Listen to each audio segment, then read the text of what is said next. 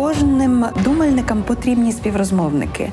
Українці роблять чудо, це визнає весь світ. Але тепер для нас самих треба зрозуміти, як це чудо буде працювати після нашої перемоги. Будемо говорити на величезний спектр тем, починаючи від мови і культури, закінчуючи архітектурою та містобудуванням. Будемо пробувати зрозуміти, які відповіді або щонайменше які чіткі питання має отримати Україна одразу після перемоги. І я переконана, що ці спокійні тихі розмови із е, дібраними співрозмовниками дозволяють нам мислити вголос, мислити краще, знаходити точніші слова. Це Ірина Старовойт, мене звуть Володимир Біглов, і у нас для вас є плани на завтра. Я дуже добре пам'ятаю, коли я вперше по-щирому почав святкувати День Незалежності. Це було у 2014 році, після Революції Гідності, після Євромайдану. Я пам'ятаю, як я гуляв по Львову і просто в очах перехожих бачив таке саме відчуття, що нарешті я розумію, чому незалежність потрібно святкувати. Я думаю, що внаслідок цих всіх трагічних і надскладних подій, які ми переживаємо зараз, ми також щось зрозуміємо про себе. І це розуміння воно не зупиняється. Ми проживаємо життя на тлі війни, війну на тлі життя, але не перестаємо думати. І тому сьогодні в нас такі співрозмовці. Перші місяці після революції гідності владика Борис Гудзяк сказав, що місія України в Європі нагадати Європі про європейські цінності. Е, зовсім нещодавно український філософ Володимир Єрмоленко сказав, що Україна перестала бути учнями. Е, чи стали ми учителями? Що несподівано відкрили про себе і що виявили про Україну на заході? Про це сьогодні поговоримо з нашими гостями. А в нашій студії сьогодні Сергій Головащенко, доктор філософських наук, релігієзнавець і викладач кафедри філософії та релігієзнавства університету Києво-Молянська академія. І Андрій Тахній, доктор філософських наук, завідувач кафедри історії філософії Львівського університету імені Івана Франка та запрошений викладач Українського католицького університету. І моє перше запитання до вас, ем, як до мислячих людей, як до людей, які не перестають робити спроби розуміти, що з нами усіма відбувається. Як вам здається, що з висоти цих п'яти місяців найбільшого випробування для незалежної України, для нашої спільноти української, для кожного з нас, що ми зараз знаємо про себе таке, чого раніше не могли бачити, або чого туман війни не дозволяв нам побачити? Ну, я гадаю, тут є чимало таких е, нових моментів, про які ми, можливо, не здогадувалися. Вони були в тіні, десь на маргінесі, були, як кажуть філософи, потенційні, але не актуалізовані. Це те, що е, було виявлено і оприявлено через ці ну, такі межові ситуації, як сказав би філософ Карл Ясперс. В Ясперса ця концепція відома про те, що, мовляв, е, людина, коли переживає ці межові ситуації, вона щойно тоді починає усвідомлювати свою самість, своє я, свою неповторність. І в цьому відношенні, я думаю, українська нація, ті п'ять місяців, про які ви кажете, за цей межовий період з'явилася можливість якось краще себе усвідомити і, е, що дуже важливо, виявити себе перед світом те, що власне на початку зазначалося, е, це учнівство чи вчительство. Та? Е, безперечно, ми не можемо претендувати на статус вчителя, але принаймні. Є речі, які дозволили Україні для світу стати помітною, тому що ми розуміємо, навіть після 2014 року Україну сприймали все ж таки десь в тіні Росії. Тобто нам це здається дико, але приблизно це так і було. Ясно, це тягнеться дуже віддавна. Радянський Союз, е, коли ті, які жили в радянському союзі на заході, зазвичай називались росіяни. І це інерційна сила, вона насправді дуже потужна. Та? І е, це по-справжньому радикально почало мінятися, як на мене, аж у 2022 році. І е, ми бачимо, наскільки Україна не просто вийшла з тіні, але вона отримала свою суб'єктність, вона отримала свій власний голос. В чому це виражається? Це можна відповідно аналізувати дуже детально в різних аспектах. Звичайно, йдеться і про е, пан Сергій, от власне перед ефіром говорив про оцю нашу горизонталь, е, ці наші здатності. Е, комунікувати спонтанно і організовувати якісь речі, і долати перешкоди. Тобто ми не потребуємо вертикалі, ми не потребуємо ось цього якби диктату зверху. А це дуже важлива риса українців, і ми це дуже добре очевидно демонструємо. Причому і на рівні мирного життя, і в справах воєнних, е, тобто ця самоорганізація, вона теж є великою перевагою. Ну і я думаю, що взагалі ми можемо говорити про. Е, зрештою, це теж важливо здатність українців. Ми це знаємо з історії, але ці останні події е, показують наскільки українці вміють воювати. Серед іншого, це нація воїнів, і про це і в Європі, і у всьому світі говорять дедалі більш потужно і більш гучно. Але я думаю, що там ще дуже багато є моментів, які ми можемо зачепити. Апеляція до інтелектуалів або до тих, хто думає і висловлює свою думку радше ще й професійно думає і професійно висловлює свою думку, вона є дуже актуальною, як на мене.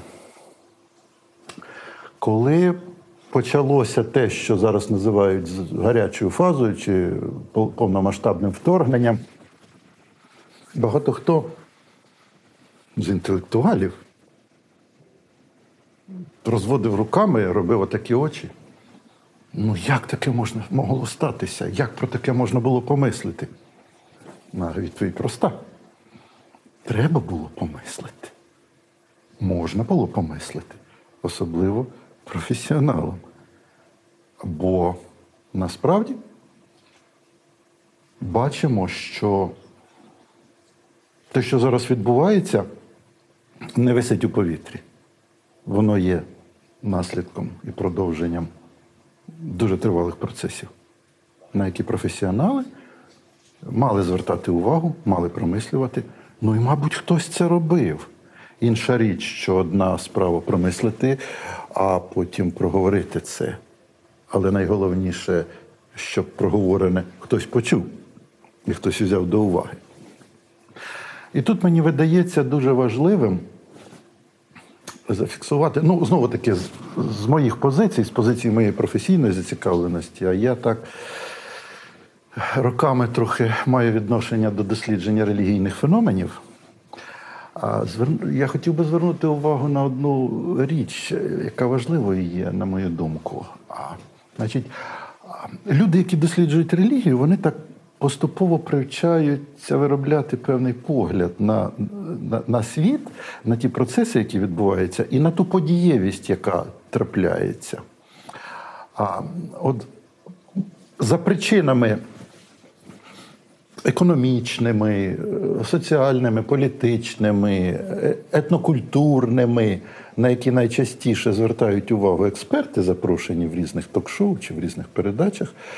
А люди, які досліджують релігійні феномени, можливо, це поширюється і на інших е, гуманітарів, вони привчаються бачити ще причини символічні. Символічні мотиви людських вчинків, як індивідуальних, так групових, так і дуже великих груп, так і в масштабі навіть світовому.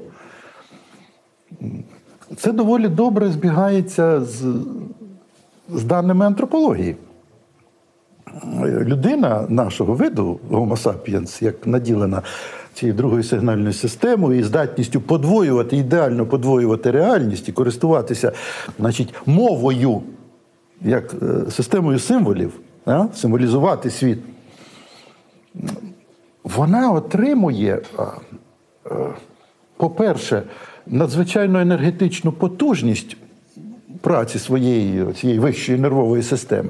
А по-друге, виникає ситуація, коли символічні мотиви її діяльності стають найенергетичнішими, найпотужнішими і часом найважливішими порівняно з усіма іншими мотивами. Скажімо, я би сказав так: е, людина це є людина голодна. крім того, що вона є людина розумна, вона ще є людина голодна. Істота. так. Істота голодна.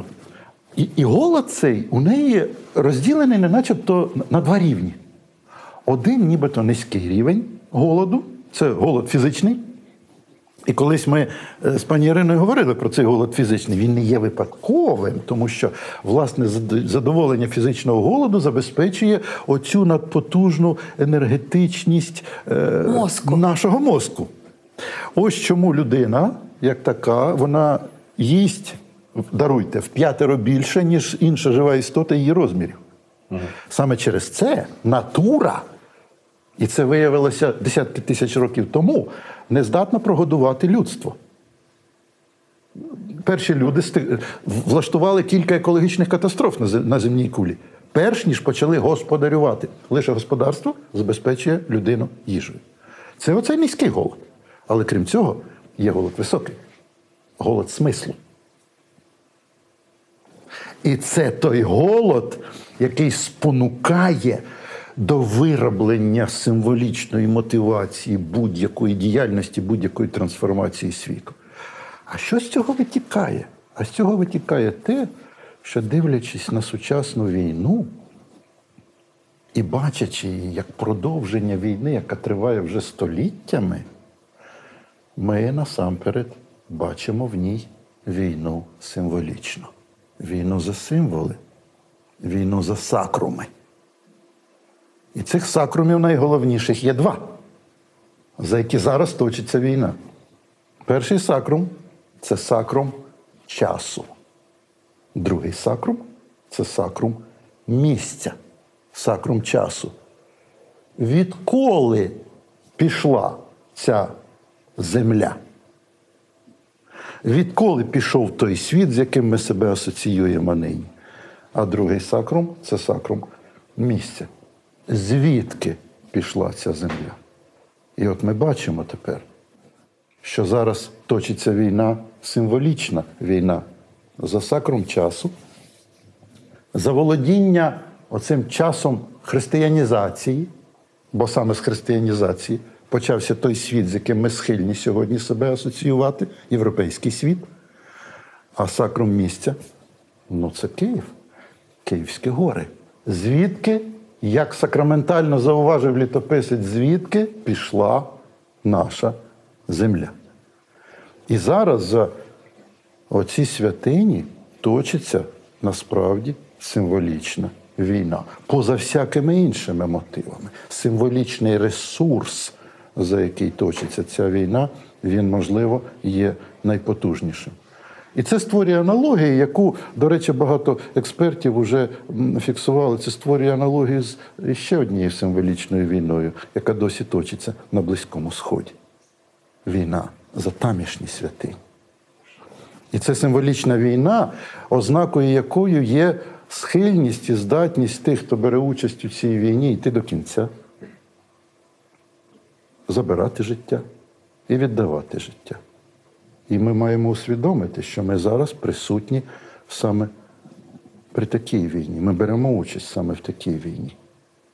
А це означає, що домовленості з приводу якихось матеріальних речей можуть і не спрацювати, ніколи не спрацювати, доки не буде вияснено питання про те, кому належить святині часу і святині місця.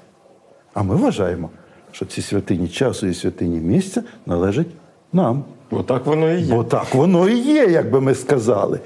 І оце той момент, можливо, він для мене є ключовим. Потім можна говорити про це інше. Ми маємо пам'ятати, що зараз це війна за символи, це війна за святині, це війна ідеального характеру. Такі війни траплялися в історії. Ну, їх там називають релігійні війни. Да? Е, Коли люди насправді йшли до кінця. От. І тепер це чергова е, символічна війна.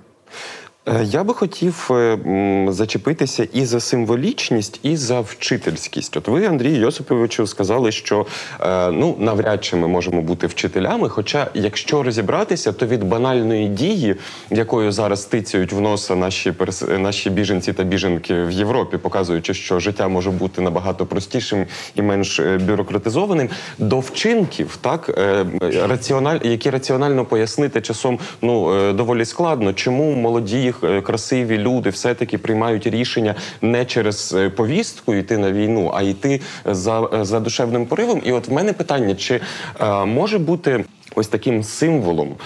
України, який може багато чого навчити світ, наприклад, постать Романа Ратушного, який насправді є ем, хіпстером, активістом, доброосвіченим мешканцем столиці, молодим, красивим, і який гине на війні, на яку пішов з власного вибору.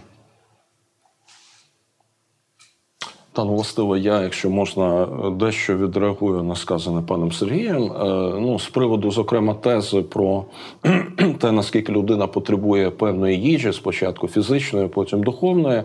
Е, знову ж таки, раз ми говоримо про філософські якісь матерії, то хотів би принагідно зауважити про знамениту тезу Людвіга Фойербаха. Людина є те, що вона їсть. Ну, В німецькому оригіналі це звучить дуже е, так е, яскраво. Der Mensch ist, was er ist. Людина є те, що вона їсть.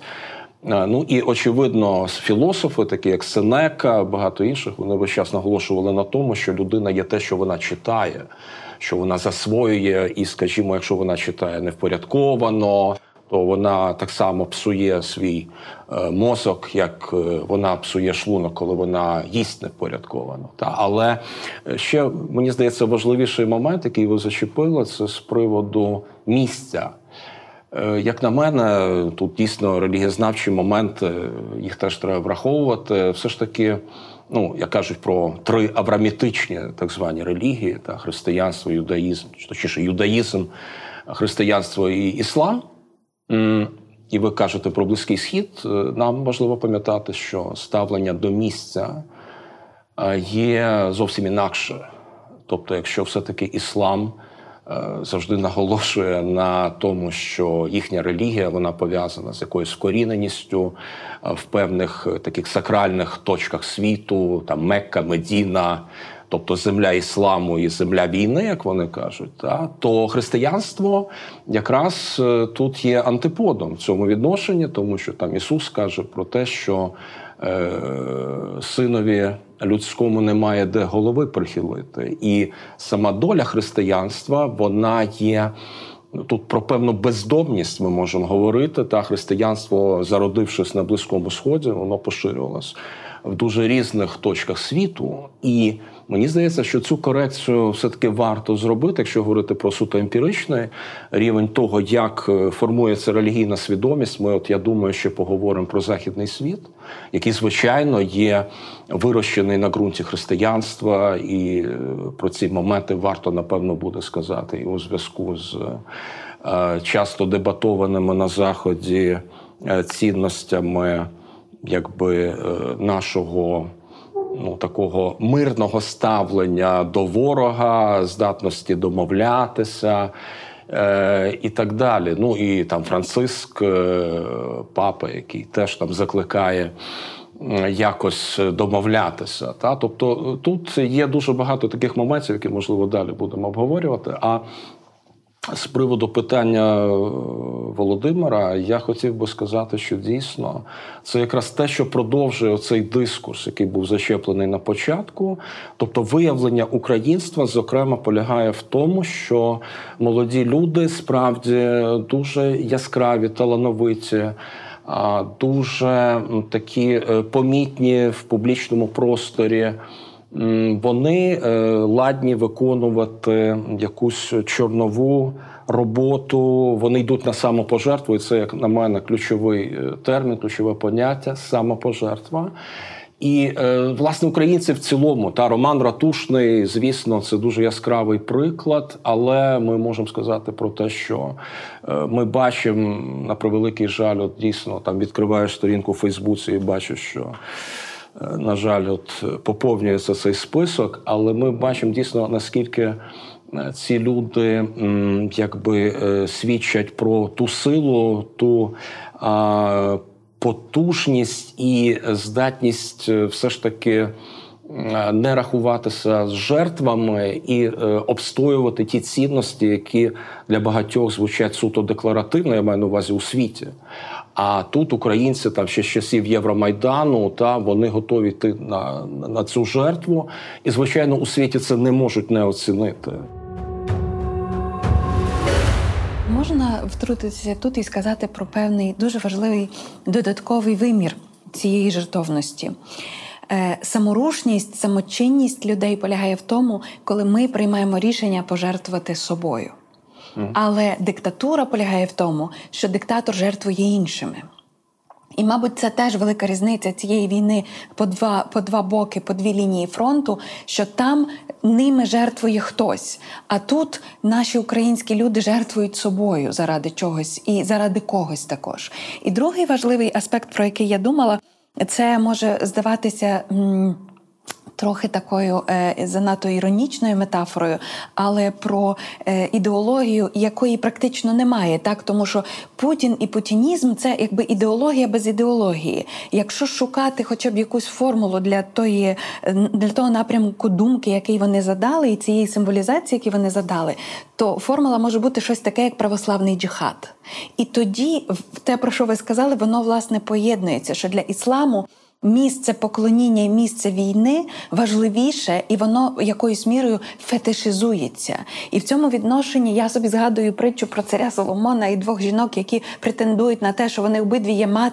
Тір'ями, матерями цієї дитини. І Соломон каже: тягніть. І тоді та, яка відпустила, бо вона не може причинити кривду своїй дитині, виявляється справжньою матір'ю. І в цьому відношенні до українців було це запитання, принаймні ці попередні вісім років. Ну чому ви не піддастеся? Ну чому ви не підете на поступки? Так, ну чому і так далі. Тобто, в даному випадку проявити слабкість це проявити силу. Чого тут Західна Європа не добачала, не розуміла? Чому ця концепція діалогу насправді не мала шансів у нашій ситуації? Ну, якщо можна, я відреагую. Все ж таки, мені здається, оцей дискурс пацифізму він в Європі має дуже давні корені. І е, ми е, стикаємося із ситуацією, коли люди все-таки дуже схематично підходять. Та? Тобто ті ж самі німецькі інтелектуали, які підписують петицію з закликом припинити воєнні дії, йти за будь-яку ціну на порозуміння, вони живуть радше в такій якби парадигмі книжкової. Ну, в гіршому розумінні слова культурі, тобто кабінетний вчений, та от Юрген Габермас, видатний німецький соціолог і філософ, який власне є одним із е, таких е, мислителів, які е, намагаються е, говорити про е, необхідність примирення. Е, тому що, мовляв, далі будуть лише е, ще більші жертви.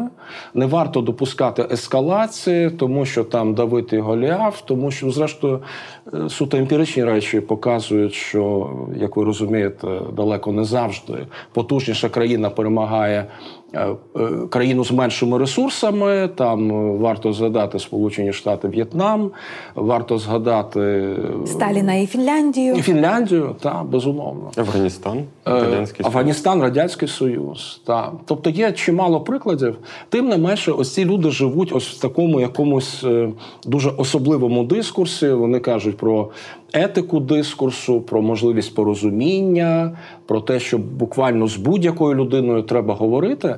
І ось тут я повинен сказати, що все-таки на Заході, в тій самій Німеччині, є голоси зовсім інакші, як в політикумі, так і серед інтелектуалів.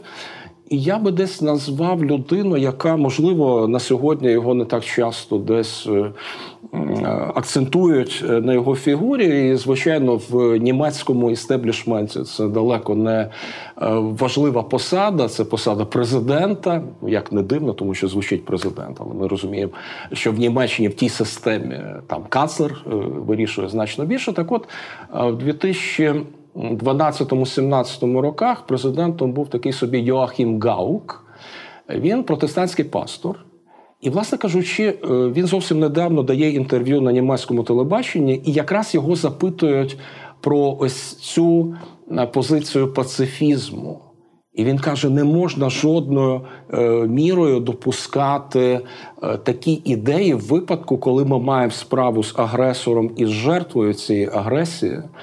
Е, Він каже, так ми можемо е, це розглядати, якби намагатися розглядати з однакової дистанції, але це просто є і е, нелюдяно, і неприпустимо.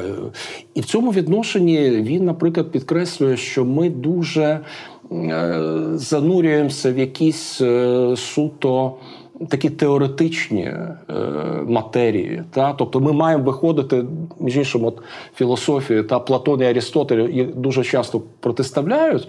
Платон якби був тим мислителем, який весь час показував, наскільки певна концепція має бути. е, Ну, визначальною для тлумачення світу, ну, грубо кажучи, ідея е, і реальність, звичайно, реальність якби має підпасовуватись під ідею. Арістотель, його критичний учень, е, питання вчительства і учнівства, він каже, що ні, потрібно виходити тверезо із тієї реальності, яка склалася. І те, що виглядає дуже добре на папері в середовищі тих же ж німецьких інтелектуалів, таких як Габермас, виглядає абсолютно неприпустимо і нерелевантно для тих реальних умов, які склалися. Так, от я е, ще хотів би раз зачепити Йоахіма Гаука, який в 2014-му, коли він був президентом, він попереджував ці е, слова, вони там зафіксовані, їх можна знайти з легкістю там в Ютубі, будь-де.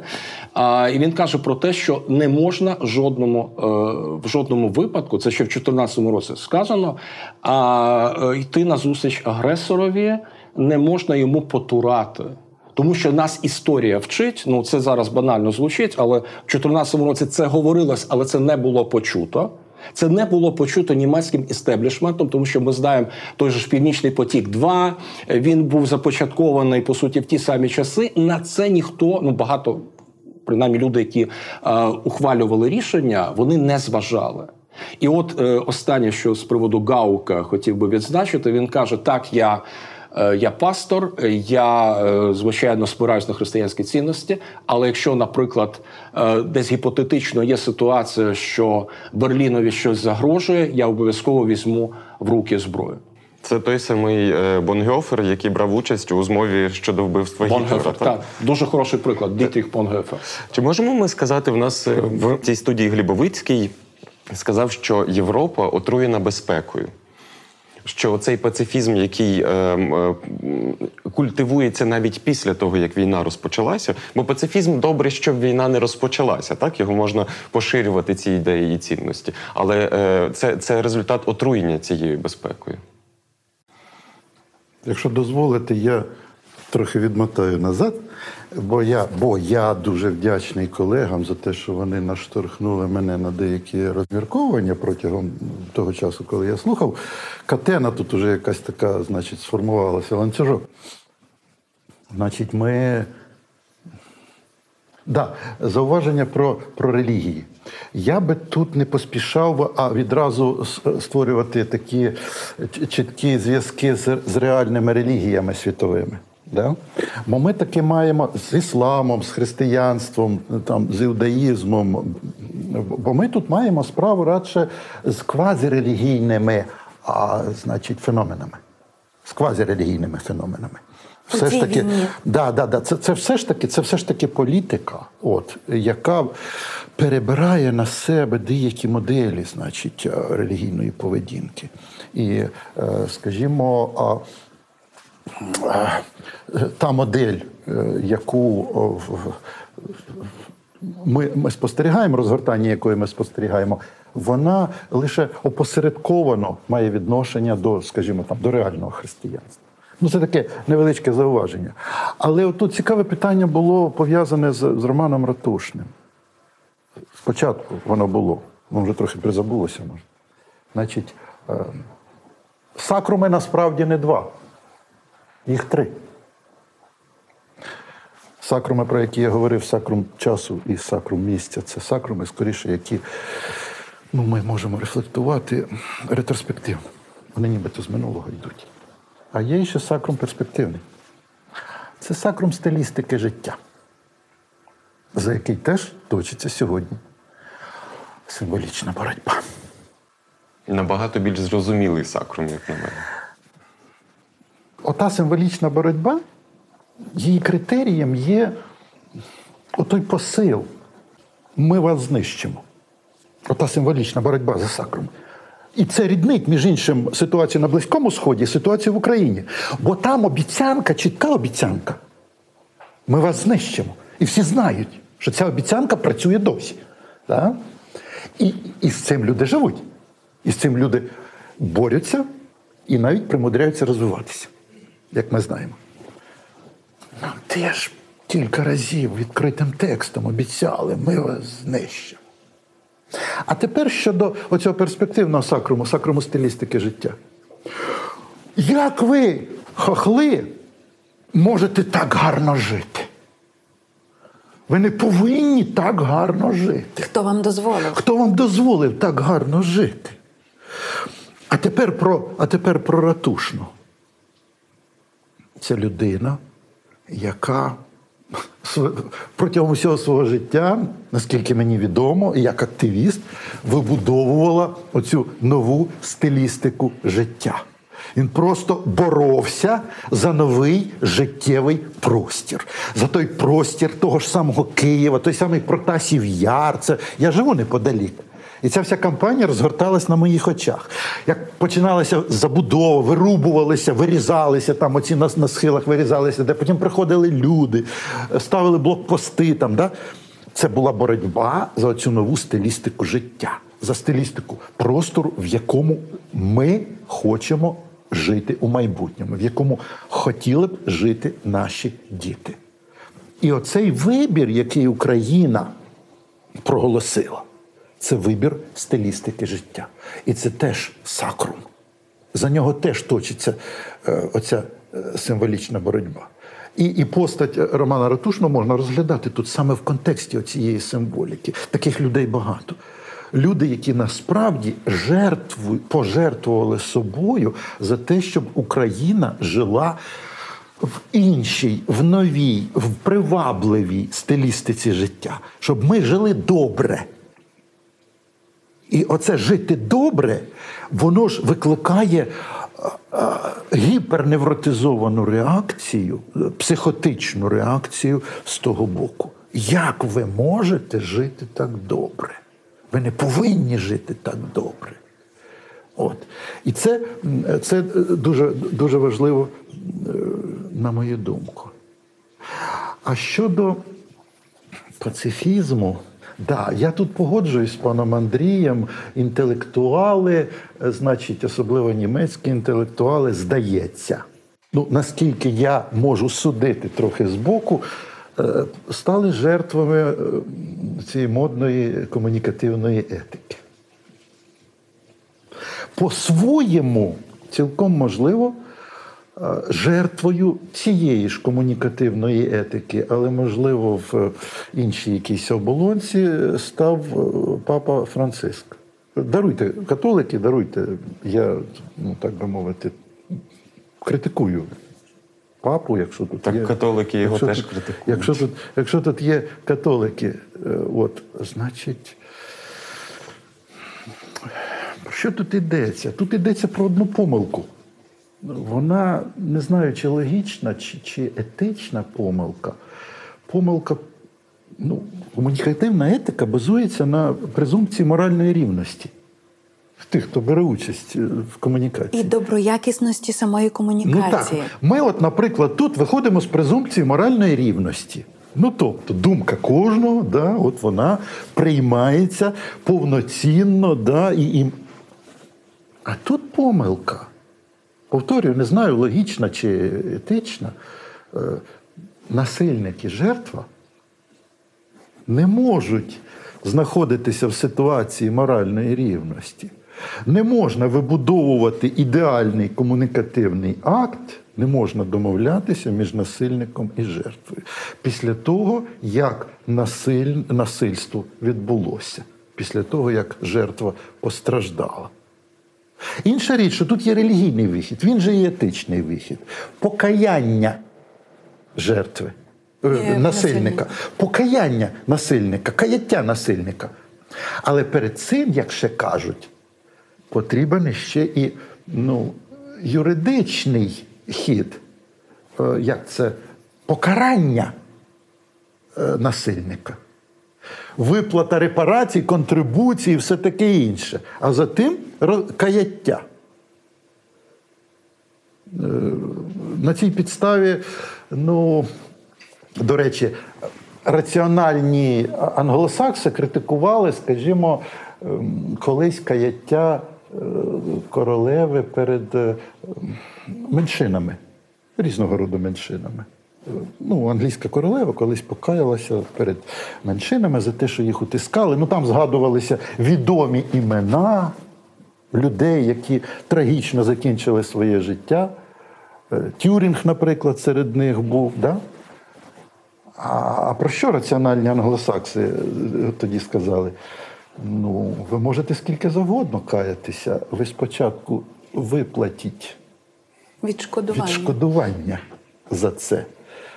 Да? Тобто, вкупі оцей юридичний акт, економічний акт да? і покаяння, тоді тільки може йтися потім вже про якусь комунікацію. І то, коли колишня жертва погодиться на таку комунікацію. А абстрактно підходити до цієї ситуації, здається, ну ніяк не можна. А ми сьогодні спостерігаємо, як на Заході існують якісь спроби абстрактно до цього підійти. І це, е, я не знаю, чи це через помилку цю логічну чи етичну, або через якусь іншу, ну, більш матеріальну мотивацію. Ну е, е, я від себе додам, що якщо говорити про комунікації, то це на це звертає увагу Тімоті Снайдер, відповідаючи Габримасу. Він каже, що е, Габримас не називає імен та прізвищ. В нього є аморфна абстрактна Україна. Єдине прізвище, яке він називає, це прізвище російського президента Путіна. Так далі. З іншого боку, я можливо запущу цю тему, обговоримо її пізніше. Ми маємо зараз усіх зірок шоу-бізнесу, усіх політиків та політикинь, які ходять в синьо-жовтому одязі, які вивчають е, добрий день до побачення, дякую українською мовою. І е, тут питання: чи зможе Україна отримати свій голос, а не стати принтом на футболці після того, як, е, як це все закінчиться? Я думаю, що тут все значно глибинніше, і те, що ви сказали з приводу і сфери шоу-бізнесу, і політикуму західного, то безперечно, ми тут маємо справу з дуже багатьма виявами такої солідарності з Україною, з українською справою, з українським захистом. Але е, я навіть особисто е, якби це відчув, тому що моя похресниця, вона вже давніше мешкає в Лондоні, вона віолончелістка. І вони там порядка п'яти-шести концертів дали в Лондоні. Власне, вона акомпанувала стінку. Та стінк давав декілька концертів. Ну і ми можемо згадати найзнаменитіший приклад, безперечно, це Floyd. А, Червона калина. Так, ой, лузі червона калина. Ну там, звичайно, це англомовний текст, там якось так. Ми, ми, ми, ми знаємо цю спробу. Вона була дуже резонансною, безперечно. Я хотів би, власне, ще один момент зачепити. Е, Тімоті Снайдер дуже гідно відповів Габермасу з дуже доброю аргументацією, але не забуваємо, що і наші вітчизняні інтелектуали е, певні речі робили в цьому напрямку. Зокрема, Анатолій Єрмоленко, та, який теж е, написав статтю. Яка... Перекладач Габермаса. До речі, Перекладач Габермаса. перекладав всіх оцих корифеїв Ну, властиво, комунікативної етики. Властиво, мені так. теж свого часу ну, чи поталанило перекладати Габермаса, це була його преса, залучення іншого.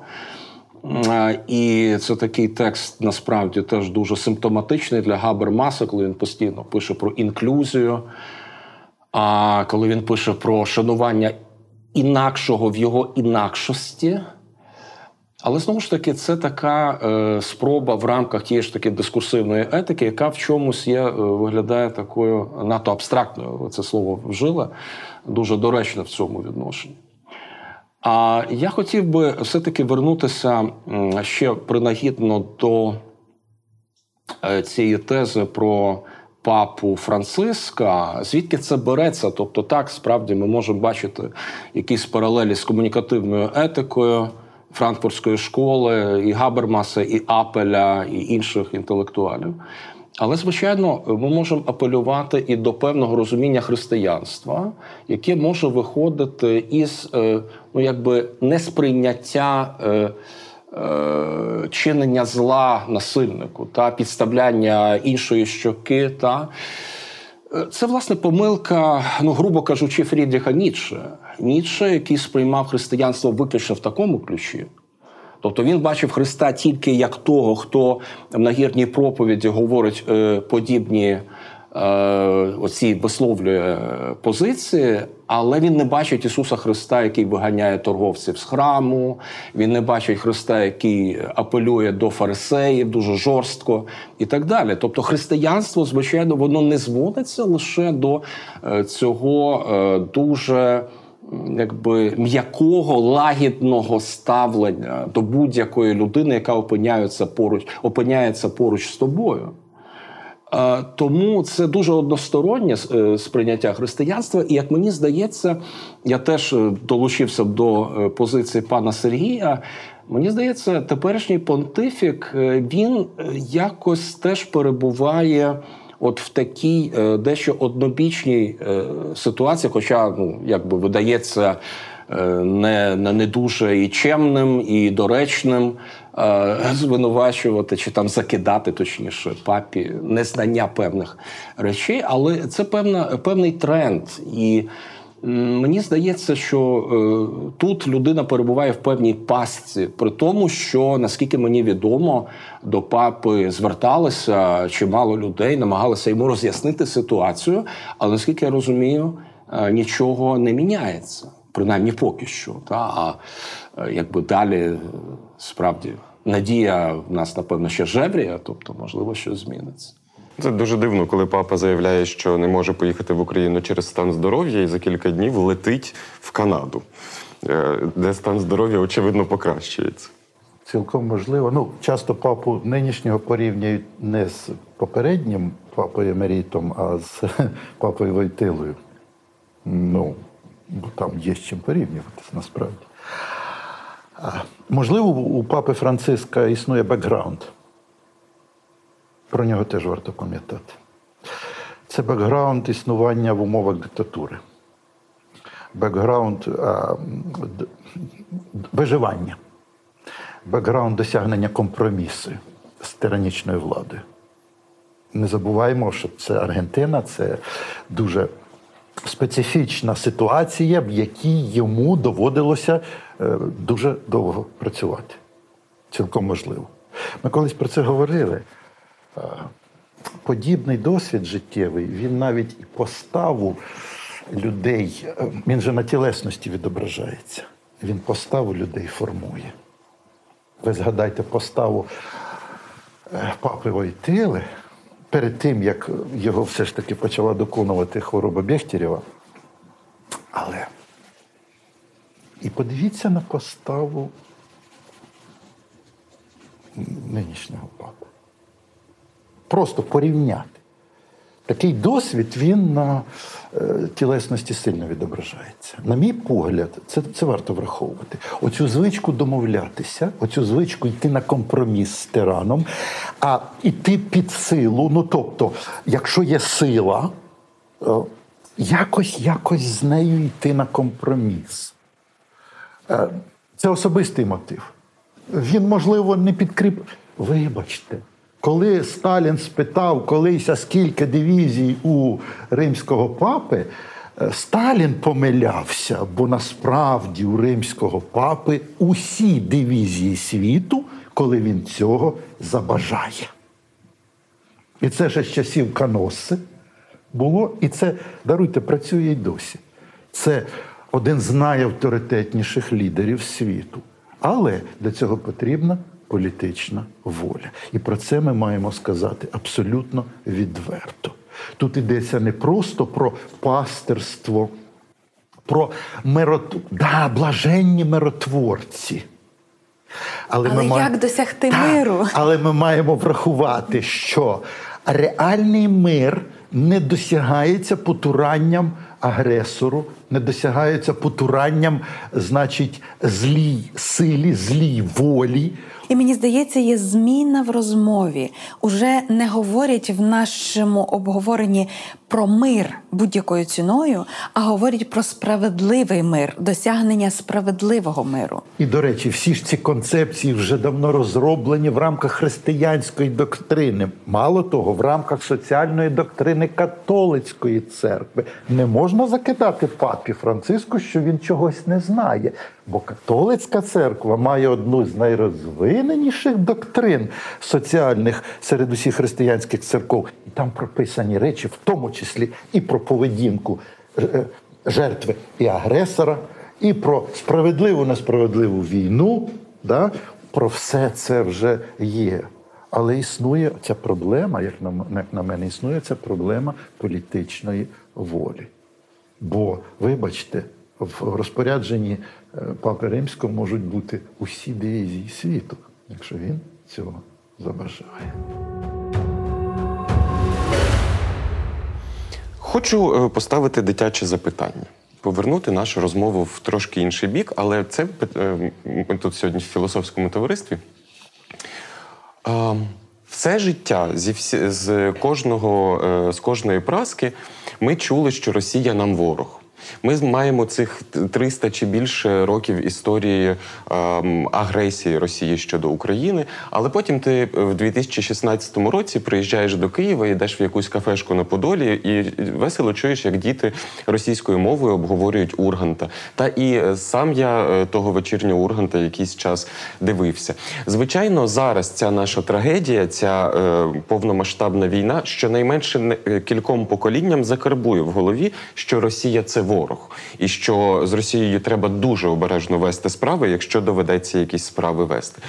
Давайте подумаємо про те, як закарбувати назавжди в бетоні, в камені, що е, Росія це екзистенційний ворог України.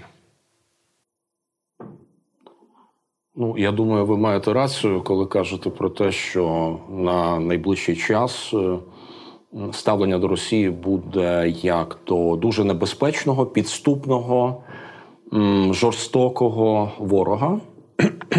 Ну і очевидно, е, вдумливе сприйняття нашої історії, воно теж показує, що так було мало не у всі часи. А, інша справа, як нам ставитися до людей, ви тут е, Івана Урганта згадали, які в принципі е, ми ж бачимо, е, наскільки по-різному зараз точиться чимало дискусії з приводу того, як сприймати так званих хороших росіян. А, і чи можна взагалі ну, якби давати таку можливість їм долучатись до певних дискусій? А, Бо наскільки я розумію, е, зараз через цю зболеність, через цю скривдженість, через ці шалені жертви, які ми несемо, е, є дуже конфронтаційна позиція. Тобто, все ж таки схильні розуміти те, що ми не можемо на підставі цієї ворожості встановлювати жодних контактів, і, скажімо, ми не повинні апелювати до певних демократичних сил, які там не знаю, живуть е, по світу, які там емігрували, і які все ж таки не як мінімум не схильні повторювати ці кремлівські наративи. Так? А, тобто, ось це питання мені здається дуже складне. Тобто, наскільки ми можемо е, рухатися в тому річищі, аби знаходити ну, якісь паростки е, цієї нормальної, так би мовити, Росії. А тому, що це ось цей жорстокий ворог, який на північно-східному нашому рубежі він буде ж далі, він нікуди не дінеться. Ну мені зрозуміла ваша позиція. Я вас переб'ю, Андрій Йосипович, але е, ми маємо приклад двох Корей північної і південної. І, по-моєму, там не, не шукають паростки нормальної північної Кореї, тому що нормальної північної Кореї бути не може. Так само і з Росією, мені видається. Дійсно, я погоджуюсь з паном Андрієм. Перший, а, перший вимір о, от такої перспективи, про яку ви питали, це історія. І це вивчення історії. Це вивчення історії і навчання історії. Даруйте, Ми маємо повністю позбутися московського історичного наративу, як у дослідницькій сфері. Ну, це питання до професійних істориків, звісно, і вони багато хто розуміють це. А також у сфері навчання історії, в сфері шкільної дидактики. І якщо ми подивимося на ту історію власними очима, то ми побачимо, що ця війна точиться протягом усього періоду нашого співіснування.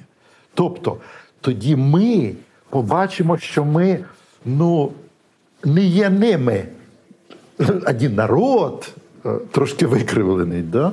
Ми побачимо, що у нас завжди, ну тобто, ми реальними очима подивимося на а, характер наших стосунків.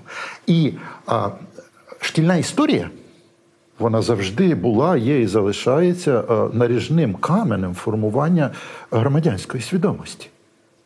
І це е, давно помічено і скрізь е, на цьому робиться акцент. Тобто, це перша задача. Друга задача, оскільки ви згадали про споживання культурного продукту, ну це даруйте, це вже апеляція до всього цього шоу-бізу чи сфери культури до митців треба заповнити лакуни в споживанні цього культурного продукту. Бо я повторюю, той голод, голод символічний, голод, голод ідеальний, він же завжди буде задовільнятися чимось. І імперія завжди мала потугу у створенні такого культурного продукту. Це ж все свідомо завжди робилося. Для того, щоб заповнити культурне поле аж до кордонів. Куди, по-вашому, простираються кордони Росії? Ми це побачимо в наступні 10 років, Нау... мабуть. Наука Е, ну, наприклад, філологія говорить, що кордони держави простираються доти, де доки простирається її мова. Ну, концепція руского міра теж про це говорить. Ну, ви бачите, розширення кордонів російської мови в нашому випадку до Ужгорода означає збереження цієї претензії. Претензії ми вас освободимо. Я для себе це називаю напіврозпадом радянського союзу. Попри те, що союз номінально розпався, і це було майже чудо, тому що нуклеарна зброя в чотирьох союзних республіках. Невідомо чим це все могло обернутися, але відбулося роззброєння, принаймні на на нашому боці, на боці Білорусі і Казахстану, і е, мирний, е, мирне розлучення, так. Але СНГ було створене не лише на папері, і з точки зору е, тих людей, що засідали в Москві, вони чекали на те, що це тимчасова ситуація, і що реінтеграція так таким чи іншим чином, економічним, чи культурним, чи політичним, вона почне е, відбуватися, і вона вона відбувалася. Але коли я думаю про це все, я також думаю про те, куди Росії повертатися як до точки своєї нормальності. Тобто е, імперське мислення просочує майже наскрізно їх за останні 300 років. Якщо ми подумаємо, наприклад, про те, що Хрущов робить короткий е, момент того, що називається відлигою, так десталінізації, то це дуже важливий момент. І можливо, до того радянського союзу і до тої радянської спадщини і апелювали люди, які ностальгували за радянським союзом. Бо дуже часто на їхні підліткові роки чи на їхню молодість припали ті 60-ті за Хрущова. Але ніде належним чином в радянському союзі не проблематизували денацифікацію.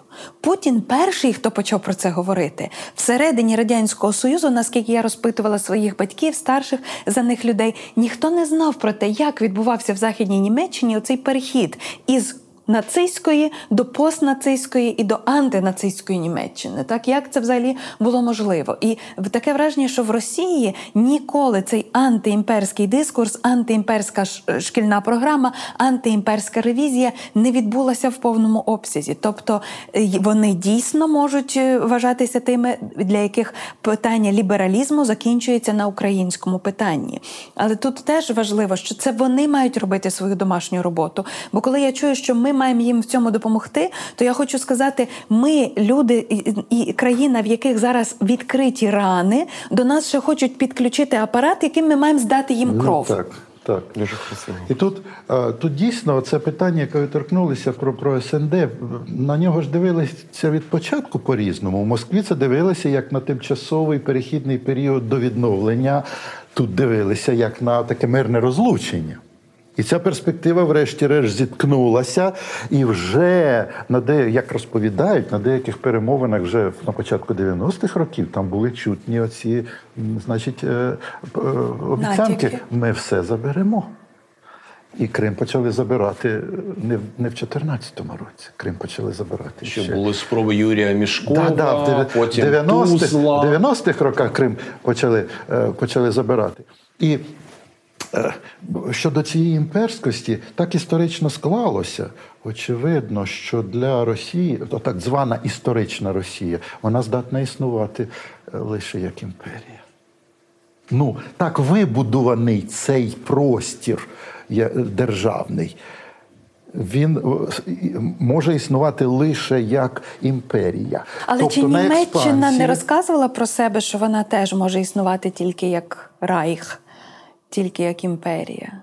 Мені здається, різниця в тому, що Німеччини більше не існує, а Росія надто звикла бути імперією. Багато євро... ну, я не фахівець в цьому, але багато європейських імперій, ну вони ж будувалися як такі, знаєте, є метрополія десь у Європі, і десь колонії заморські, як правило. Да? І відсікання цих заморських колоній воно запускало різні сценарії. Ну, наприклад, є сценарій британської співдружності, да? є інші сценарії. А тут імперія сформувалася на експансії, на захопленні земель, які під боком. І це створює ілюзію, да? наче єдиного нашого простору, який, межі якого, власне, через мову ми дуже часто. Чисто демографічно вони розширюють, заселяючи своїх людей попросту. І це стосується Центральної Азії, це стосується Кавказу, це стосується і України великою мірою. Ну, Львів е, теж приклад цього. І ми маємо з цим рахуватися, доки залишиться та країна як імперія, ми не позбудемося цієї експансії. Абсолютно. Тобто, е, якщо і, і можна буде з кимось домовлятися, то тільки з, з тим, що буде після того. І тут би я хотів сказати кілька слів про ну, інтелектуалів, е, значить, Росії. Ну, наших колег колишніх. Ну, а що, даруйте, це, це було так. От. Тут прозвучало нормальна Росія. Тут виникає іще один не дуже гарний образ оцієї нормальності. Е, Справа в тому, що багато, да, практично всі наші, а, значить, колишні колеги, да, російські, інтелектуали так звані, вони десятиліттями своїм інтелектом, своїм авторитетом, своїми зусиллями створювали ілюзію нормальності тієї системи. І, і сталося так, врешті-решт, що реально фашистський режим поставав перед світом як режим, в якому є культура, в якому є наука, в якому є е, розвиток, в якому є інтелектуали. І, і він перед світом поставав як цивілізований. Створювалася ілюзія нормальності і цивілізованості того світу. І ця ілюзія досі накриває. І Західна Європа про це вже сьогодні говорилось. Тамішні інтелектуали, а як же ця велика культура, а як же там оця наука, а як же. І це знову ми повертаємося до наших, так би мовити, е, е, коней, е, баранів і наших задач. Ми маємо створювати той продукт, який нам дозволить теж позиціонувати себе як місце, країну, державу, в якій є наука, в якій є культура, в якій є оце все. Оце все повноцінне, щоб лакуни не заповнювалися да, текстами, постатями, Інтерпретаціями. інтерпретаціями. Бо коли ми говоримо навіть про тих так званих хороших русських, то ми, по-перше, маємо сказати про цю колективну відповідальність абсолютно всіх інтелектуалів російських, бо вони створювали і досі продовжують створювати навіть найлагіднішою позицією своєю, створювати ілюзію нормальності цього режиму. А як же навіть ілюзію того, що там існує різні позиції, існує дискусії, існують думки різні. Да? А потім я би не поспішав. Е, ну, скажімо, стверджувати так, що навіть ті, хто знаходяться за кордоном, е, у різний спосіб не відтворюють московський наратив. Бо московський наратив дуже і дуже багатоликий. Його навчилися відтворювати у такі різні способи, що ну, ми маємо бути дуже обережними тут, говорячи про те, що хтось там критикує Путіна. Багато людей критикують Путіна. Треба уважно прислухатися, як і з яких позицій вони, наприклад, критикують Путіна. А потім все зводиться до того, що в принципі там ну, виникають такі якісь дуже цікаві речі, які утверджують власне е, наратив Москви. От. І тут я би був достатньо обережний щодо характеристики, особливо в нинішню добу, характеристики якихось людей, яких ми там можемо допускати чи можемо вступати з ними в дискусію. Андрій, що можна, я е, відреагую на деякі позиції. Ну, зокрема, щодо концепту імперії, е, справді класично ми звикли не тільки ми там у світі звикли сприймати е, імперію як е, ось таку дуже розгалужену і поширену у всьому світі заморську. територію заморську, та там не знаю, Франція, Португалія, Іспанія, Велика Британія це повноцінні імперії, тому що вони мають е, заморське володіння. Росія справді я тут абсолютно погоджуюсь. Вона має іншу ситуацію, тобто вона розширює свої території за рахунок е, якби захоплення близько там, от до речі, поняття раннього ранньої Росії, там ближнє зарубіжжя, да? близьке оце зарубіжжя. А Тут інша ситуація, але насправді ось тут є велика для нас усіх небезпека, яка полягає в тому, що як колись сказали там країни третього світу, країни, які не належать до західної цивілізації вони зазвичай сприймають теперішню ситуацію ну, достатньо, я б сказав, е, неоднозначно, тому що нам попервах здавалося, що з Україною весь світ, е, що Росія абсолютно ізольована. Насправді е, це не зовсім так, тому що ми не тільки маємо Індію і Китай, але ми маємо арабський світ, ми маємо Південну Америку. І так далі. Тобто є е, чимало країн, які сприймають ось цю боротьбу або нейтральну цю війну, або навіть вони тяжіють до Росії. І як дехто вважає, мені ця позиція видається досить переконливою. Е, вони виходять саме з розуміння імперії, але дуже якогось викривленого. Мовляв, Росія не імперія, тому що от вона Вона завжди боролася з імперіями. А вона боролася. І Америка є імперією. А от, от, власне, от те, що я хотів теж сказати, саме Америка є і цей антиамериканізм це дивовижна річ. Антиамериканізм він настільки глибоко про е, ним просякнутий. Ну я не знаю, майже будь-яка країна, ну скажімо, ясно, арабського світу. Е, він просто е, пишним цвітом давно вже цвіте. так? Але е, що важливо, і в Європі ця ситуація антиамериканізм. Я пригадую такий французький інтелектуал Андре Глюксман. У нього така праця є філософія ненависті.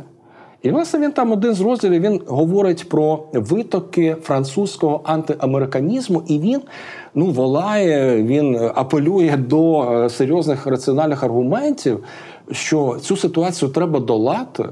Але, на жаль, ми маємо справу не тільки. Якби в третьому, ну, умовно, в третьому світі, там чи як колись сказали, країни неприєднані, та які там країни, які розвиваються, і так далі. Але навіть десь підспудно ми ці речі бачимо і в західному світі. Цей антиамериканізм він, на жаль, до кінця не е, не позбутий, та? тобто його не подолали. І це, на жаль, певна загроза в цьому є, хоча, можливо, я дещо перебільшую.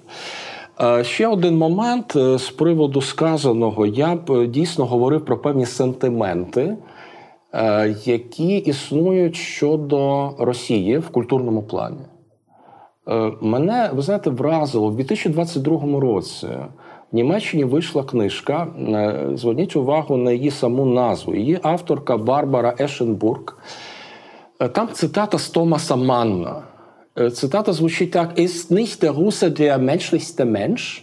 Чи не є росіянин найлюдянішою людиною? І mm. Ця праця е, ця праця спирається на романи Толстого і Достоєвського. І там, власне кажучи, оцей концепт російської людини, яка є непрагматичною, яка не є утилітарною. Тобто, ось якби Америка, е, там ще західний світ, е, він е, якби це ну в концепції Шпенглера.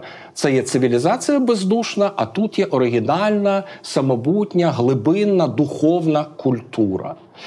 І ось насправді ці речі, те, що ця книжка вийшла в 22-му році, це дуже симптоматично. Та? Як після Бучі можна говорити про це всерйоз? І насправді ці е, справді такі е, не те, що поблажливі, але просто серйозні симпатії е, в середовищі європейських інтелектуалів щодо Росії, зокрема німецьких. Інтелектуалів, все це є присутнє. Хочу сказати на зустріч, що на рік раніше Рената Лахман закінчила і видала книжку Література Гулагу де вона проаналізувала тексти, які самі росіяни воліють зараз не пам'ятати і не перечитувати. І не тіл не тільки Солженіцина, а власне Варлама Шаламова, Євгенію Гінзбург і інших, але також вона потрудилася подивитися на, наприклад, Балтійсь, літературу балтійських в'язнів цих таборів, частково також, мабуть, і українських. І я думаю, що це дуже важливий момент, про який з яким собі не дають раду західні м, мислителі і політики. Як цей дуалізм в своїй голові помістити, як Толстой і Достоєвський причетні чи не причетні до цієї структури. Табірної реальності Росії, кримінальної е, е, і е, НКВД, КГБ, ФСБшної правительської кліки Росії, яка фактично хтось скаже хайджекнула цю країну, але з іншого боку, ця країна дозволила, дозволила. себе хайджекнути. Ну, це правда, хоча дійсно, якщо формально підходити, Толстой Достоєвський це 19 століття, Варлам Шаламов, Солженіцин, Гінзбург це вже 20 століття. Звісно, там дуже багато змінилось, але те, що ви кажете, я абсолютно з цим погоджуюсь. А Мені здається, тут ще все-таки один момент варто пам'ятати, тому що справді людина, яка читає романи Достоєвського і після цього занурюється в читання калимських розказів. Е, колимських оповідань Шаламова, вона розуміє, що це абсолютно інша планета, це е, речі, які не комутуються жодним чином між собою.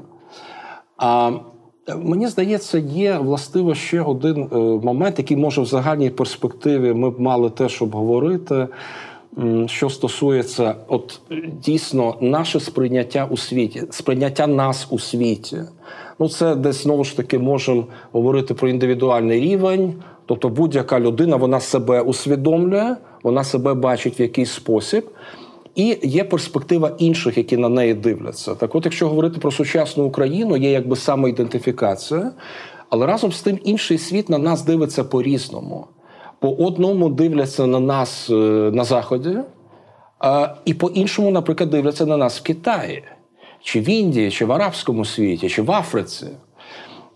Тому е, дуже важливо, аби ми якось е, спробували себе дедалі потужніше артикулювати.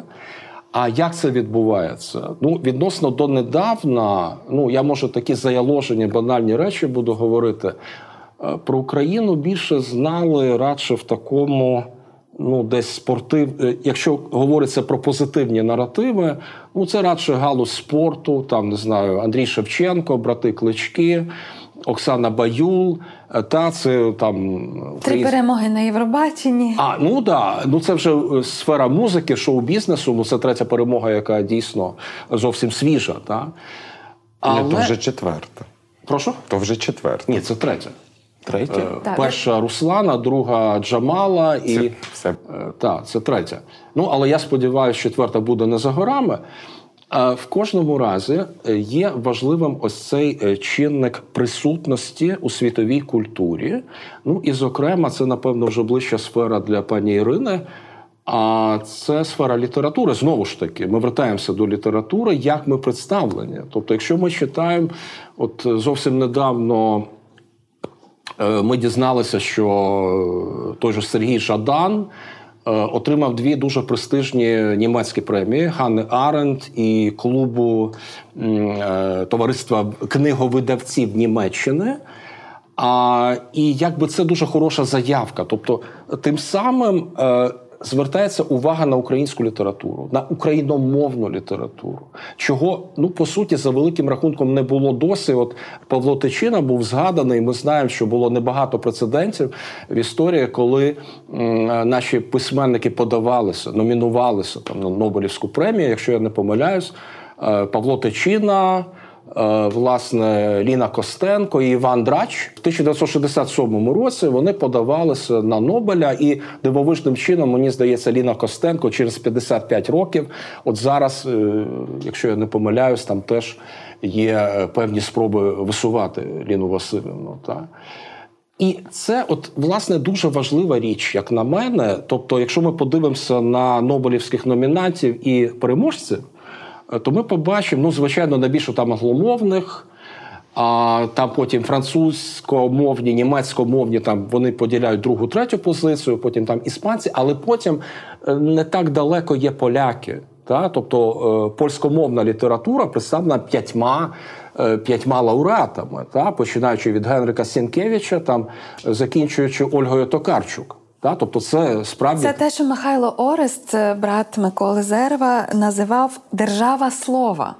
Якщо немає держави насправді політичної і е, е, культурної на своєму місці, так то є якась якась можливість тимчасово субститувати цю державу через, наприклад, культурні е, якісь досягнення, через те, що, наприклад, еміграція дає про себе надзвичайно добре знати, і вона дістає визнання як е, культурні амбасадори і е, якісь показники того, що цей дух і ця культура не занепали що вони розвиваються попри всі несприятливі обставини.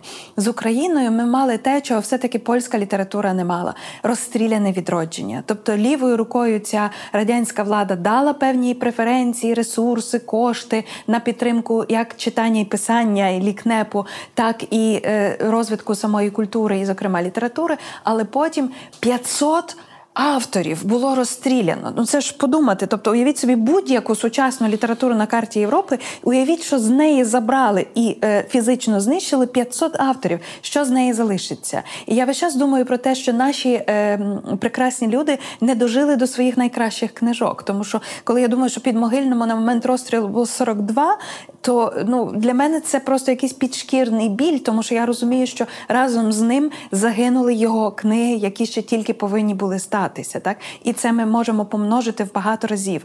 Отже, це дивовижно, що ця культура насправді втрималася, що вона така травмована, як не знаю, там мені якісь образи з Егона Шілля зразу спів лізуть до, до, до думки, так ці обрубані пальці, ці культі ніг, або що як вони все-таки, попри все, залишаються мозково активними, і як вони починають в наступних поколіннях творити і давати ще більший культурний продукт ніж раніше. Шістдесятники не дарма казали про те, що вони відчувають себе спадкоємцями цієї забороненої літератури, цих арештованих книжок і цих знищених авторів. Тобто я перепрошую, що вклинюся. Е, тобто, без розстріляного відродження не було б шістдесятників, без шістдесятників не було б Хельсінської групи, без них не було б руху, без руху не було б е, незалежності. Очевидно, тут ця спадкоємність вона простежується. Так, і цей рух, це динаміка, це це наближення змін. І ці зміни великою мірою були також про новий договір, про нову справедливість в суспільстві. 90-ті роки нам не дали цього, на жаль, ні реалізувати, ні навіть добре про це помислити.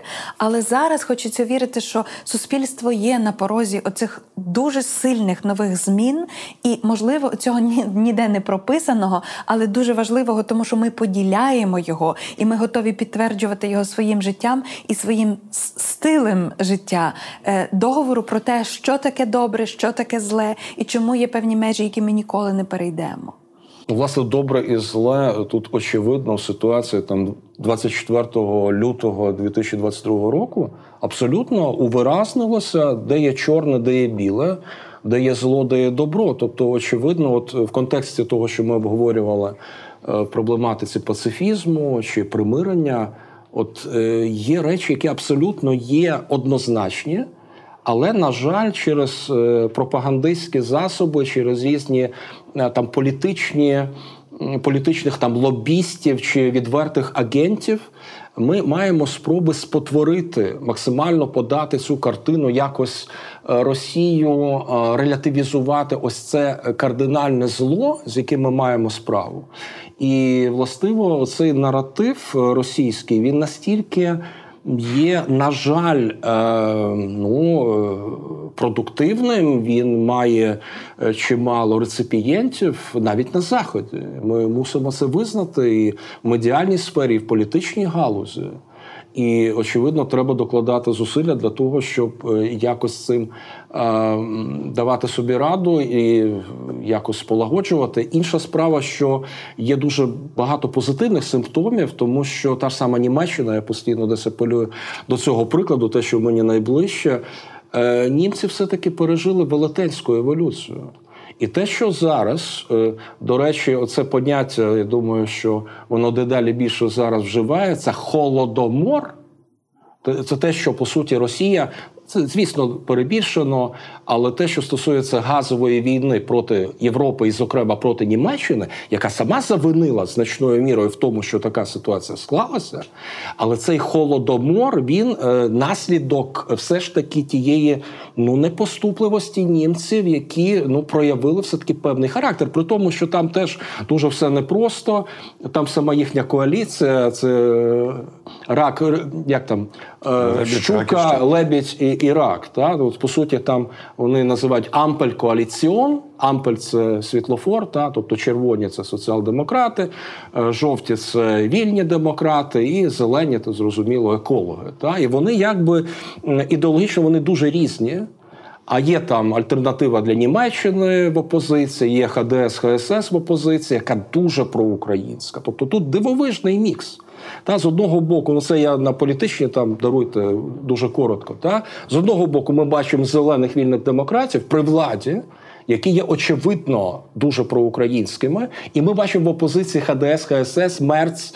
Е, Фрідріх Мерц, голова фракції ХДС ХСС, він в перші дні вторгнення назвав е, Путіна вбивцею і проводить дуже проукраїнську політику. Тобто вони все-таки е, е, через цю синергію домоглися того, що все-таки е, Німеччина хай із скрипом, ну тому що все-таки Шольц є представником соціал-демократів, оці зволікання, ці бюрократичні перешкоди. Але як видається, Німеччина все-таки починає ставати на оці рейки, такі жорсткі підтримки України, і відповідно ця боротьба е, в плані газової війни вона теж дуже прикметна. І те, що Росія там погрожує, ми е, зможемо домогтись того, що ви замерзнете, тобто це е, постійний шантаж.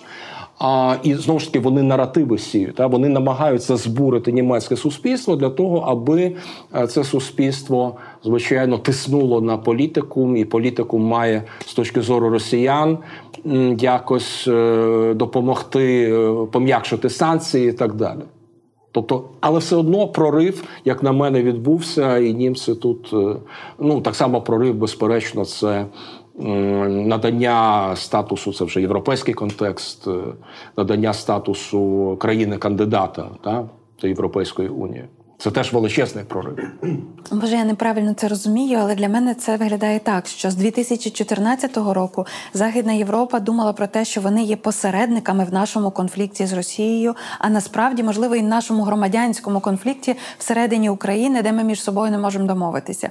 Далі цей їхній острів нейтральності зменшувався, зменшувався, зменшувався. Але зараз вони розуміють, що ця війна є також проти них, що це є ця війна символів, про яку ми починали говорити на початку початку, і що власне в цій війні символів немає того е, паркану, на якому можна посидіти, звісивши ноги, і подивитися, і що ж там буде далі. Дозвольте втрутити. Маємо ще час, щоб Так. втрутитися, бо так цікаво було вас слухати. Я... Оце з приводу амері... антиамериканізму, да, я, я пригадую. Там є один цікавий наратив, ну він цікавий, він... наратив, який, в який це все вкладається. Оцей антиамериканізм він же пов'язаний з тим, що Україна десуб'єктивізується в цій боротьбі. Ну тобто, насправді для того з тієї частини світу відбувається боротьба між Америкою і Росією. Угу. А уже проксі, так би мовити, вони ж то нас розглядають дуже часто, просто як проксі американське у цій боротьбі. Ми то тут себе відчуваємо суб'єктами справді на вістрі, значить, цивілізаційного зіткнення. А вони насправді говорять про боротьбу Росії і Америки. І е, їхній бекграунд, оскільки Радянський Союз свого часу сильно вклався в певні частини світу для того, щоб сформувати там еліти, відповідну ідеологію, вони досі роблять вибір радше на користь, значить, Радянського Союзу і Росії, які друзі, які допомагають, зброю дають да? аніж на користь Америки. І оця, е, скажімо, тотальність, яку ми успадкували ще з минулих часів, вона тепер дається в знаки. І тут якраз мені видається дуже важливим те, про що пан Андрій говорив, те, як ми себе позиціонуємо самі. Бо Росія то навчилася себе позиціонувати. А як ми себе, тобто системно. Про це багато ж ми починали говорити. А чим це закінчувалося? Що ми за кордоном робимо? В це вкладатися треба завжди. З цим треба професійно працювати. Це так. І тут якраз оці е, сентименти щодо культури. Культура є зброя. Ви ж пам'ятаєте, що недавно сказав е, директор Ермітажу Піотровський? Угу. Да? Слава Богу! Він це сказав відверто, жодних ілюзій. Тепер, тепер, так би мовити, е, маски зброшені, як кажуть, все. І це ж, а воно ж завжди так було. І мені тут видається, що Достоєвський з Толстим або Толстой Достоєвський, вони не так уже й суперечать.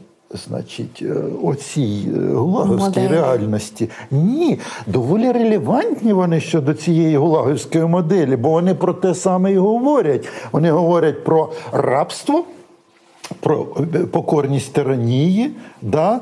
про, значить, вічний моральний вибір тої версії, а як краще бути рабом. Да? Я пам'ятаю свою проблему з Тургенівським муму. Я розумію, що цьому Герасиму зла бариня наказала втопити її. Але чому він її втопив? Да, тобто він міг цього і не робити, врешті-решт. Міг відпустити, правда? Да, але він це зробив. І от та література, власне, про це. Але створилася ілюзія, що та література про некую духовність, про некі поиски. Да? А, і тут ми постаємо перед необхідністю да, критично прочитати Толстого, критично прочитати Достоєвського і взагалі, ну, скажімо, сформувати тверезий погляд на той весь наратив. Тому що він послідовно імперський наратив, який формує певну, певні набір моделей поведінки, які, власне, в межах оцієї системи, да, вони забезпечують її керованість. Не лише на рівні там, політичному чи правовому, чи там, на рівні безпосереднього насилля, а на рівні самоконтролю, самоцензури само... е, тощо. У цьому сенсі ми маємо пам'ятати, що всі люди, виховані в рамках цього наративу, вони так чи інакше, ну, вони з одного боку є начебто його жертвами, а з іншого боку, вони ну, є тими, хто відтворює його, вони його підтримують. І всі ці моделі поведінки е, насправді то підтримуються. От. І Тут дозвольте ще буквально коротке зауваження, раз оця літературна тема десь була порушена, і ці політичні реалії. Насправді, от е, дуже часто в зв'язку з путінською Росією, там чи з знаю, а нашим цим ворогом, а мова дуже часто заходить про Джорджа Орвела і про його антиутопію, та 1984. Так от що цікаво, дійсно на початку 90-х здавалося, що це абсолютно вже пройдений етап, це залишилося в далекому минулому. До цього повернення ніколи не відбудеться. Кінець історії. Кінець історії Фукуями, так.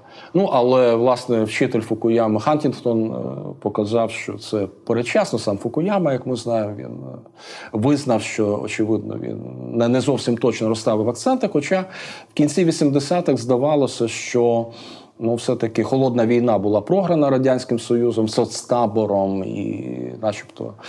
е, Є оцей однополярний світ, про що між іншим постійно кремлівські пропагандисти кажуть там, чи той же ж е, Лавров, е, міністр закордонних справ, який там в лісі арабських країн, він там каже, що от бачите, треба робити все для того, аби позбутись однополярного американського світу, те, що ви кажете, якраз пане Сергій, з приводу е, якраз боротьби.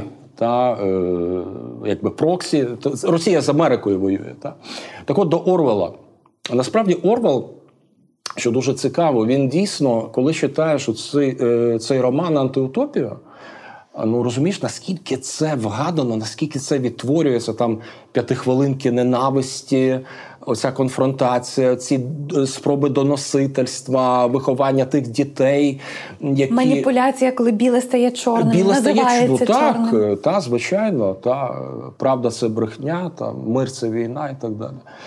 Але в Орвела, що в принципі не так часто говорять, в нього в 1945 році, тобто до написання антиутопія, був відносно невеликий текст, який називався Роздуми про націоналізм. І, власне, в цих роздумах про націоналізм, що дуже дивно виглядає, ну, здавалося б, це це давно вже, і, але це зараз теж актуалізується. Він пише про те, що є е, серйозний антиамериканізм. Тобто він він про це в 45-му році пише. На жаль, е, ці моменти вони мають певну тяглість. І е, з цим, очевидно, не просто боротися, тому що це має силу інерції знову ж таки. Час на бліц. Пані Ірино, ви почнете чи я? Я спробую почати, і це буде таке персональне запитання. Що найважливіше ви про себе довідалися за п'ять місяців цієї великої війни? От самоспостереження.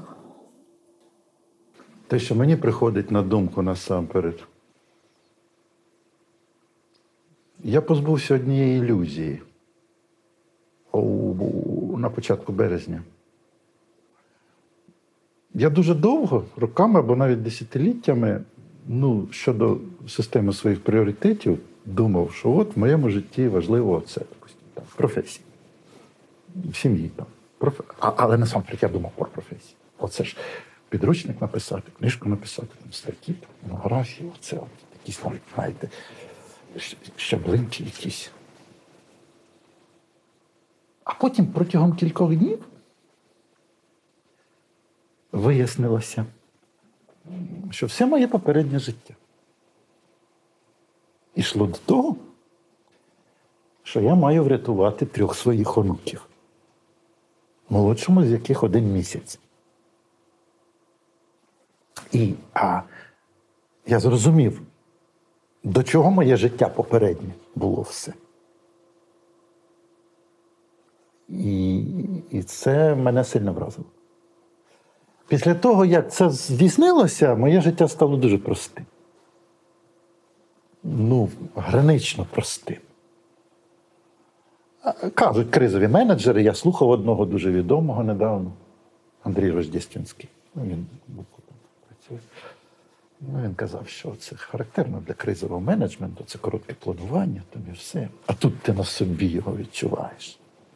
Коли ти маєш оцей день прожити, оцей день ти плануєш, а завтра буде свій день. І протягом якогось часу життя було таке гранично просте. І це був несподіваний для мене досвід. Ми ж завжди схильні там ускладнювати це все. Ну, от у нас проблеми, ті проблеми, ті проблеми. Пам'ятаєте, яка у нас найбільша проблема була перед Новим роком? Ковід. Ковід, карантин, це ми всі мали страшні проблеми. Одного разу я Зранку їду на вокзал і бачу е, бенедиктинського монаха біля, значить, арсеналу. Іде бенедиктинський монах. Значить, одягнений він в ботинки, в свою сутану і якась куртка на ньому.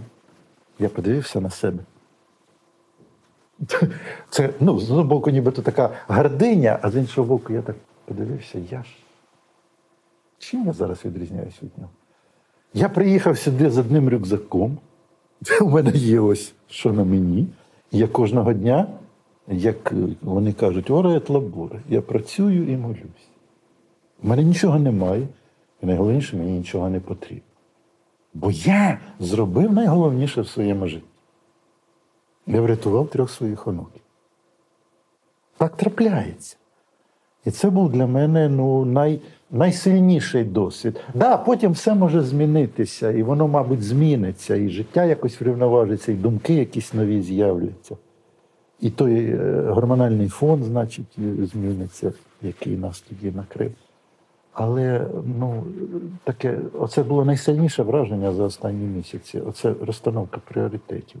Бо часом так світ може розвернутися, сунутися так, що все, що ти вважав важливим, може виявитися зовсім не таким. А, а, а важливим стануть такі речі, про які ти, можливо, ніколи перед тим в житті і не думав. І ти так подивишся, ага, для чого ж тебе Господь в цьому житті, в це життя помістив? Дякуємо. Андрій Йосипович.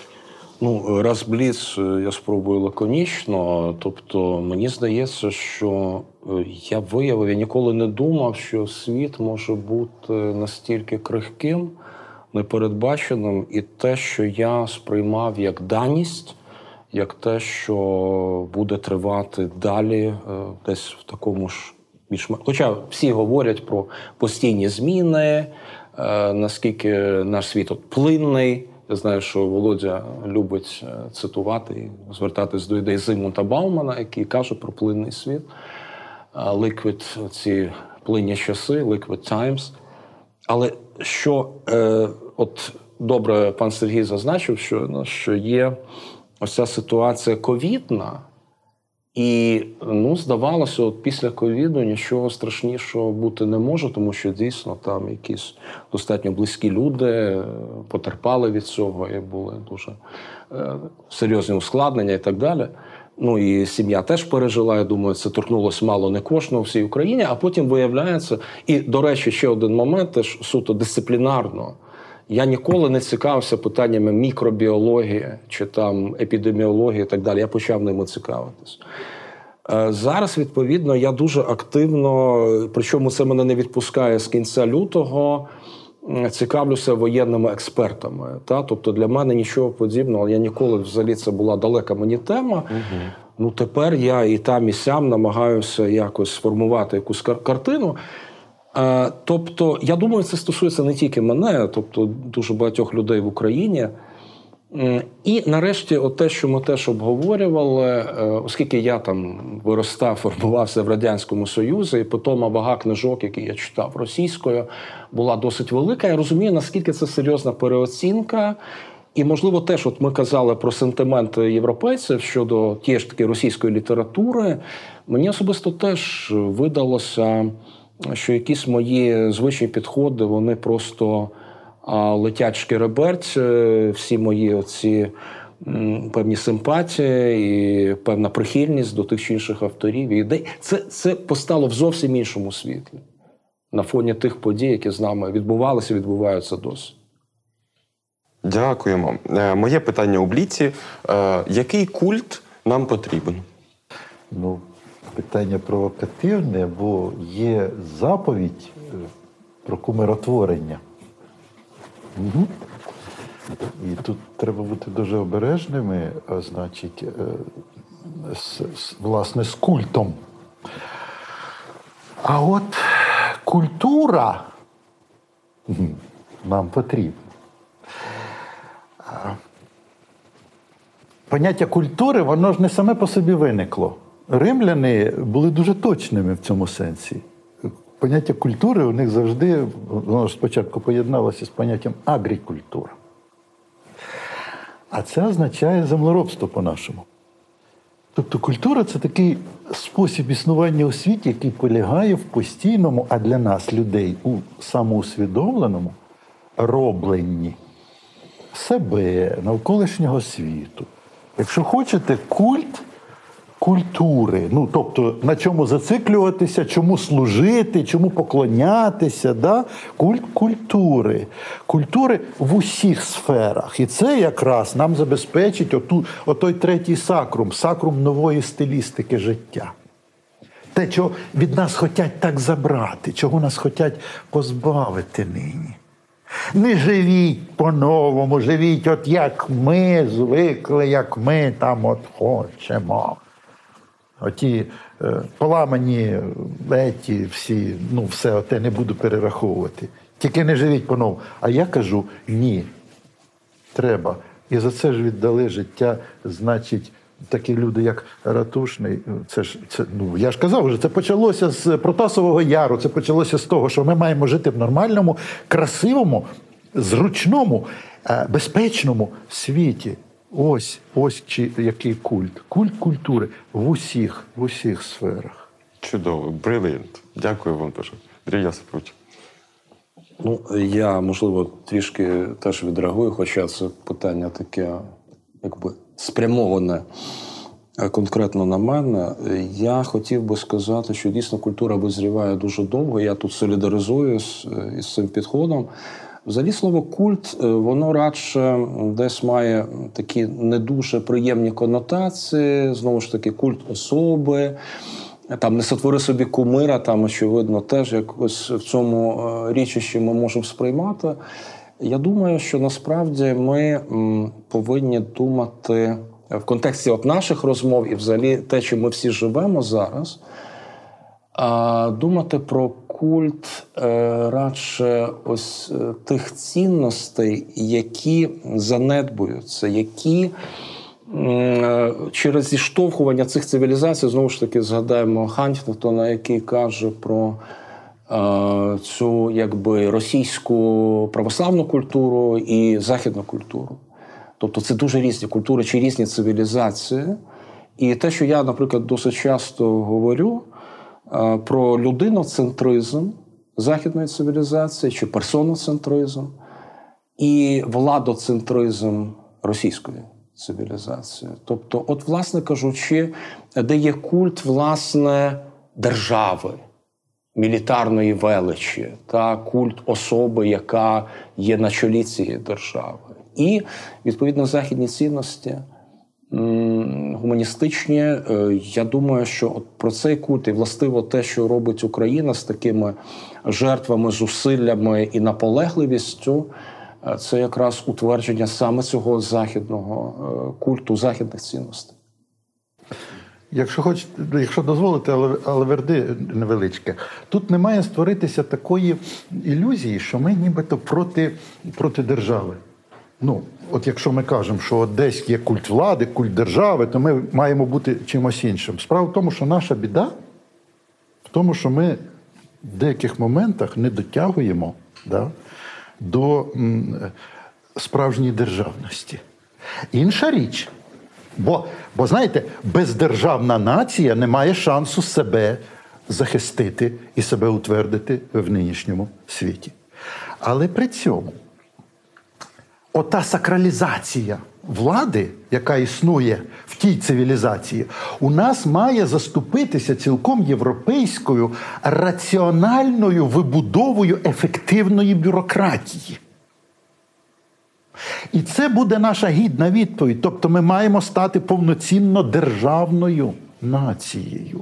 Ми не повинні скочуватися в анархію. Ми не повинні казати, що якщо там така держава, то нам не потрібна ніяка нам то якраз потрібна держава. Нам вже дуже часто закидають, що ви українці не можете століттями створити нормальну державу. А тепер ми кажемо, що ми 30 років да, не можемо достатньо ефективної держави створити. У нас і так, і так, у нас і корупція, у нас все інше. Але у нас існує е, історичні моделі вже раціоналізованої європейської державної бюрократії, яка має по-справжньому працювати. І коли ми говоримо про американську бюрократію, про європейську бюрократію, ми ж повинні розуміти, що то зовсім інший тип бюрократії. І от до такої раціональності європейського е, гатунку я би і, і, і прагнув, я би бажав такої бюрократії, бажав такої держави, міцної держави, насправді української. Дякуємо, пані Ірино. Який новий доданок, а може множник, з'явився у формулі українськості? А Те, чого не було раніше. Я думаю, знову ж таки, даруйте, це буде виглядати банально і певним повторенням. Я думаю, це здатність до спротиву.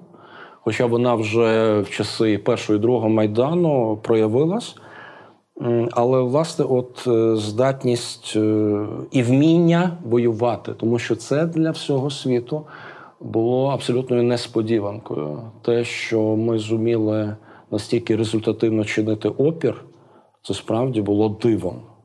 Там, ну, е, диво над віслою, не на віслі, та, тобто, очевидно, прецеденти якісь були і в історії наших сусідів. Але це було прекрасне відкриття, і я думаю, от. Це те, чого ми може не добачали. Ми знали з історії, що українці е, вміли воювати в різні часи. Інша справа, що от ми е, вже про це теж говорили сьогодні. Що там е, Друга світова війна. Ну, були певні стереотипи, що це якби радянський союз, і якби це Росія. Ми ми прекрасно знаємо, що вагомість українського внеску вона дуже значна. І ми якось на на це може недостатньо звертали увагу. А е, от ця додана така особливість, вона дуже помітна, як на мене, саме вона. Саме оця здатність е, самоорганізовуватись, е, вести якісь бойові дії. І оцей козацький дух, очевидно, хай це публіцистично звучить, але він е, такий достатньо сильний і він нуртує в жилах українців. Хотів би погодитися всьому, тільки, можливо, трохи іншими словами про це сказати.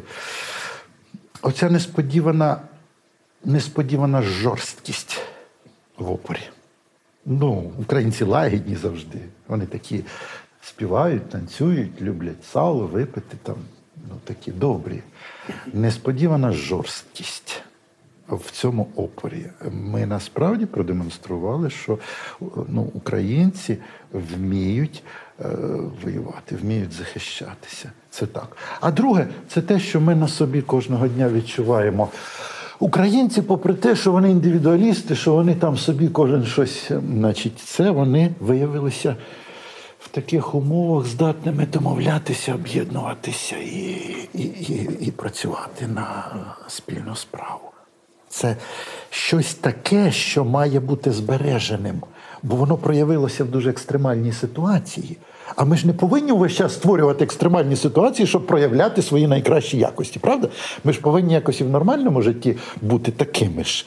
Оце хотілося би зберегти, щоб воно нікуди не зникло, щоб потім знову не порозповзалися, кожен по своїм, і потім кожен у себе на городі щось там.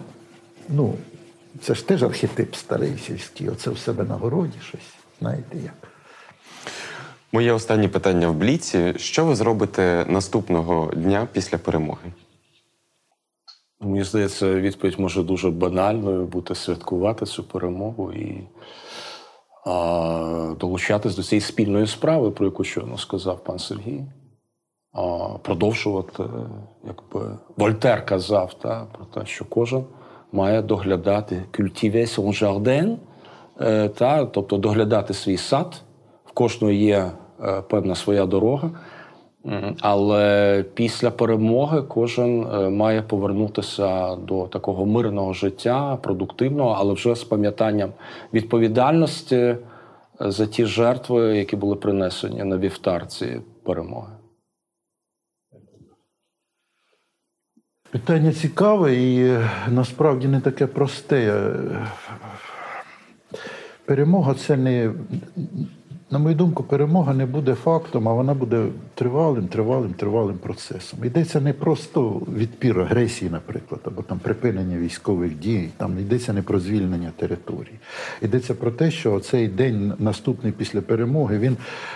Ми його будемо творити кожного дня, розумієте? Тому що найголовніше, що буде потім. І це розумні люди, між іншим, за кордоном. Я це розмовляв останніми днями з людьми. Вони кажуть, ну, в принципі, ну всі більш чи менш переконані, що так рано чи пізно протягом якогось часу ви росіян проженете. Але найголовніше почнеться потім. Що ви будете робити з собою, з такими, які ви є, і з тим, яке ви хочете бути. От. І оце якраз і буде цей шлях до перемоги. І я не знаю, як там говорити про день після перемоги. Можливо, ми усе життя будемо власне працювати на цю перемогу. Бо насправді найголовнішим є те, що ми потім будемо робити з цим. З собою і своїм суспільством, і своєю державою. Дякуємо дуже. Е, Сьогодні у бомбосховищі спілкувалися Андрій Дахній, Сергій Головащенко, Ірина Старовойт і Володимир Біглов. Нагадую, підписуйтеся, будь ласка, на цей канал, ставте дзвіночок, прокоментуйте це відео і поширте його для ваших друзів та подруг. Дякуємо за розмову. Дякуємо вам, що Дякую. ви просили. Дякую. Спасибі велике. Було дуже цікаво.